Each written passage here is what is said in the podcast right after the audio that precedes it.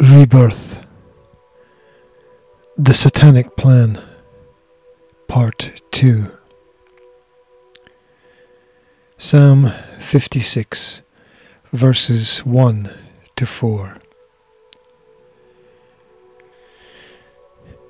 Be merciful unto me, O God, for man would swallow me up. He, fighting daily, oppresses me. Mine enemies would daily swallow me up, for they be many that fight against me. O thou most high, what time I am afraid, I will trust in thee. In God I will praise his word. In God I have put my trust. I will not fear what flesh can do unto me the King James Version.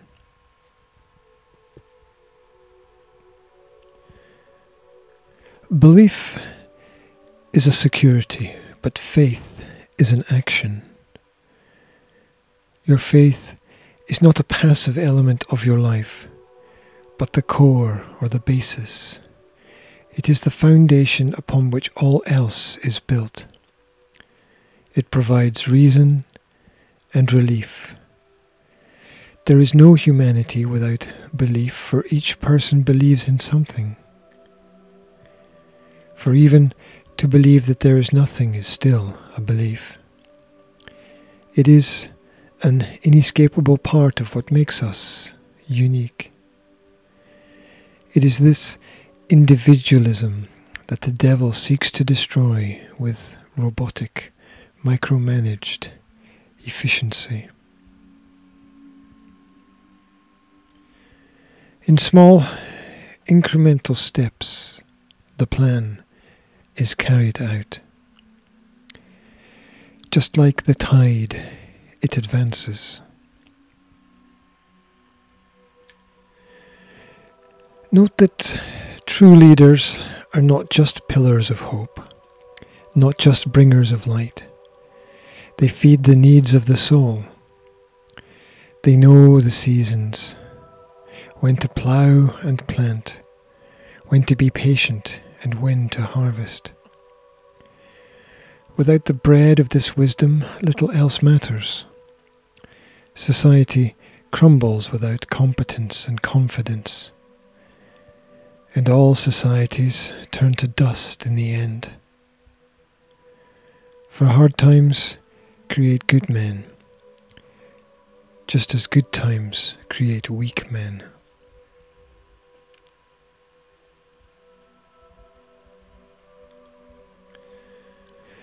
The system sows the seeds of insecurity, of pressure, of unease that leads to disease. Insecurity itself leads to anxiety, and then fear leads to compliance. A mind constantly alert has no time to rest. Restlessness is exhausting. This is the tactic that ensures that a tired and weary population submits to the demands of individuals in power. The threats must be unending in their veracity and constant in their application. This way, the disorientation is to become complete.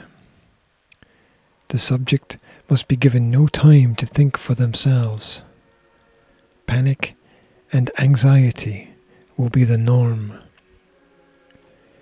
Negative human emotions will be eradicated through the therapy of endless, freely supplied drugs.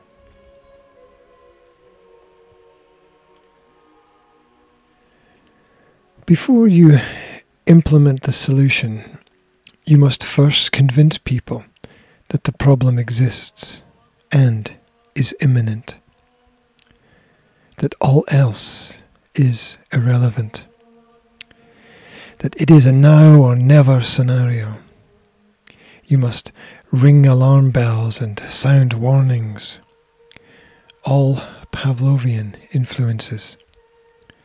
Then you can claim the authority to mandate and dictate.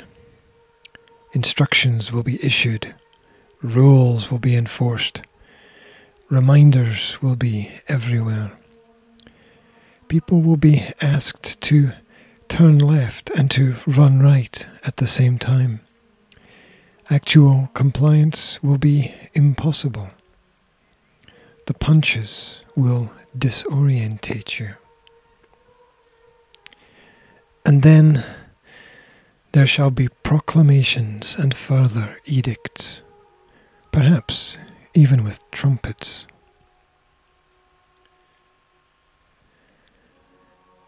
Repetition numbs the mind. In this utopia, the brain will be bombarded with the same message again and again until submission, until permanently weakened, until all resistance is removed, until the experience of pain is no longer felt as it is what is expected. All culture is to be controlled.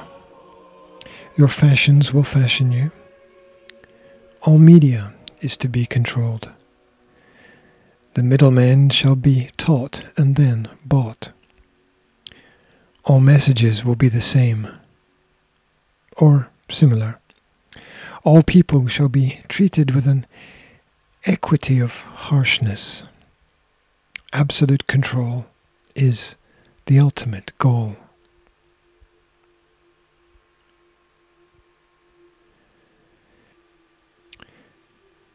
There will be a rehearsed and scripted news that will give you your views. There will be graphs and charts and numbers and panels and experts to feed and tweet the twisted narrative. We will be told where to go and when to go there and what to do when we get there.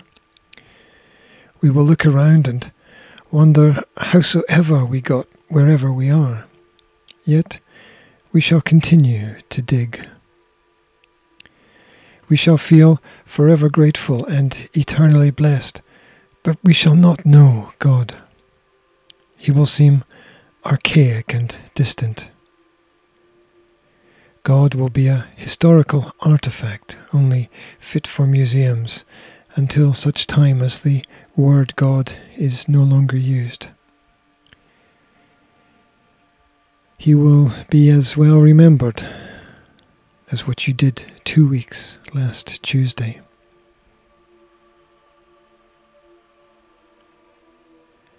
Everything will be layered and prepared. Perhaps it already is. I mean, how would we know? In the perfect prison, the prisoner believes that he is free. He sees no bars and finds no reason to resist. He loves his servitude. So, how would we know?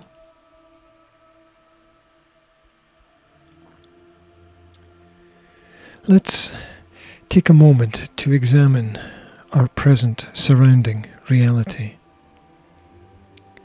Somewhere out there, is the enemy. Somewhere out there, there is a virus. Actually, there are many viruses, endless amounts. They mutate and evolve, and as with everything that exists, they serve purposes. The average virus will challenge the human immune system, and provided you are healthy, it will affect you for a short time until its effectiveness is reduced. Many viruses will help to sharpen the body's immune system or even train it to fight what is coming next. Most people will survive. Some will die. Random tragedies are an inevitable part of nature's reality. Nature is as cruel as God may be kind.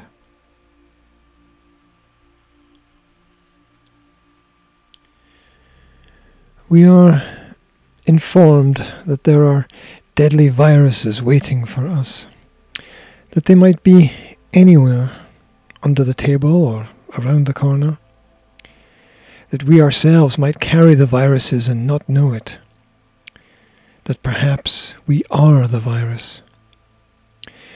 We are led to believe that we may be attacking ourselves, that we perhaps are the enemy. This foolishness is fanciful at best, yet it is well thought out.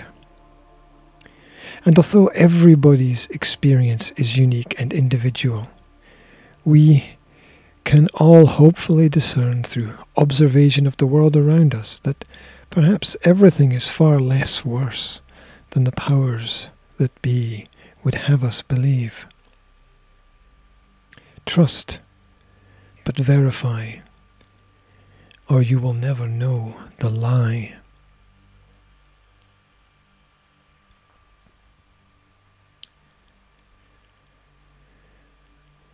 Tis the best of anyone's knowledge, the present pandemic virus has a very high survival rate. We know statistics can be manipulated to show whatever you want them to show. You can be highly selective and ignore certain sets of data. Some accidents are intentional. Wherever there is an agenda, the only numbers that add up are usually in bank accounts and in body counts.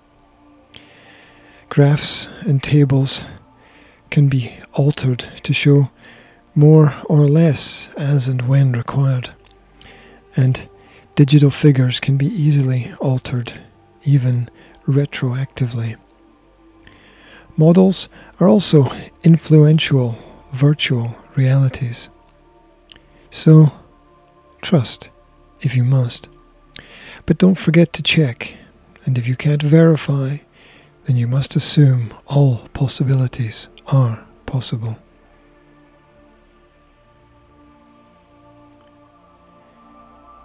If life and society moves in circles and cycles, then what is in front of us also lies somewhere behind us.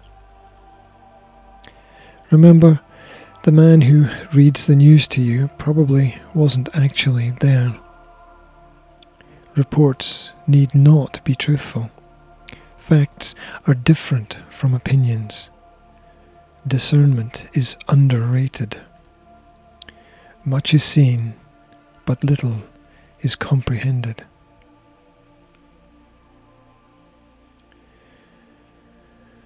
Across the board, the latest immunological studies state that the overall infection fatality rate of the present pandemic in the global population is 0.1% to 0.5% in adults. And this is highly skewed towards older generations. This equates the present pandemic to a level comparable with the medium sized flu pandemics of 1936 or 1957 or 1968. So, if this has happened before, and it was nothing to panic about, then why is it something to panic about right now? Or, who wants you to panic, and why do they want you to panic? Or, why worry at all?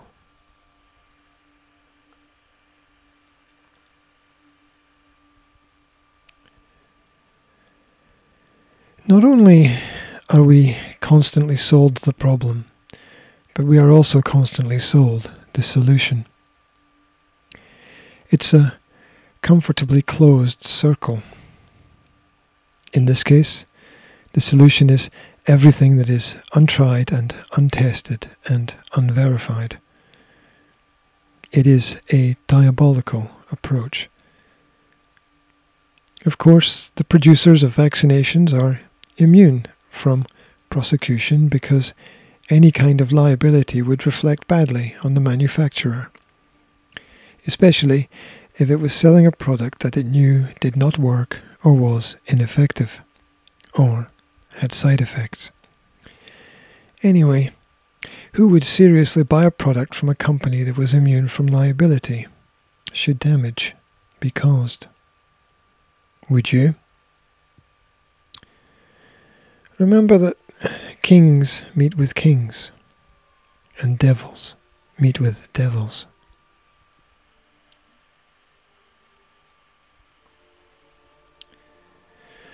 There are, of course, a plethora of very effective unpublicized treatments already on the market. Medicines that have been proven to work.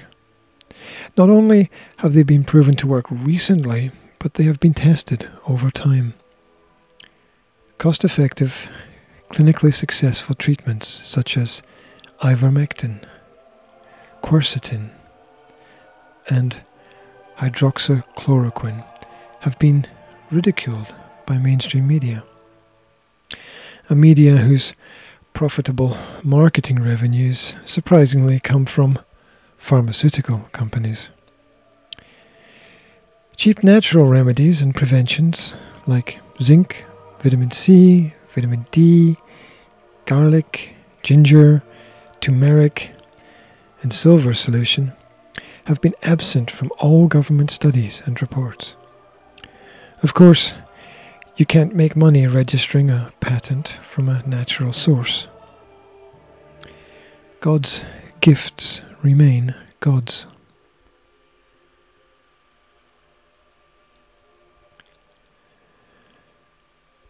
Perhaps the greatest crime of all is the lack of clear information about relatively free preventative treatments for common illnesses. Treatments such as a healthy diet of fresh fruit and vegetables, and a lifestyle that incorporates regular exercise and outdoor activity that ensures the body gets enough fresh air and sunlight. To make things even worse for the public, the tests that are being used across society are highly inaccurate, easily manipulated, and have in many cases been found to be contaminated or tainted. The results of a common PCR test are dependent upon what cycle count is being used. And just like a volume control, they can be turned up or turned down. The song, however, remains the same. We are fed data regarding the number of positive tests rather than actual verifiable cases. The scare tactics that are used are as diverse as they are dangerous.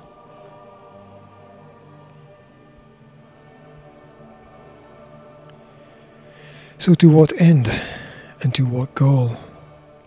Well, whenever man plays God, the devil laughs at who we think that we are. Some people talk to God but say that the sky is empty. And it is, if that is what you believe. For your predominant belief will guide your actions, and that is why you need faith. It is faith that helps you to realize that there is more than what you know. In some senses, it helps you to remember who you are.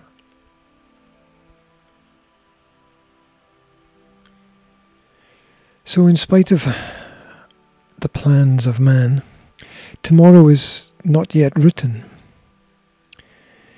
No man knows the time of his demise. There is far more between heaven and earth than we will ever understand.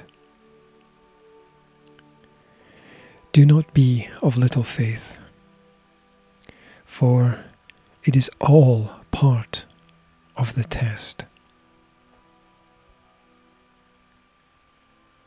we pray, lead us not into temptation, but deliver us from evil. Amen.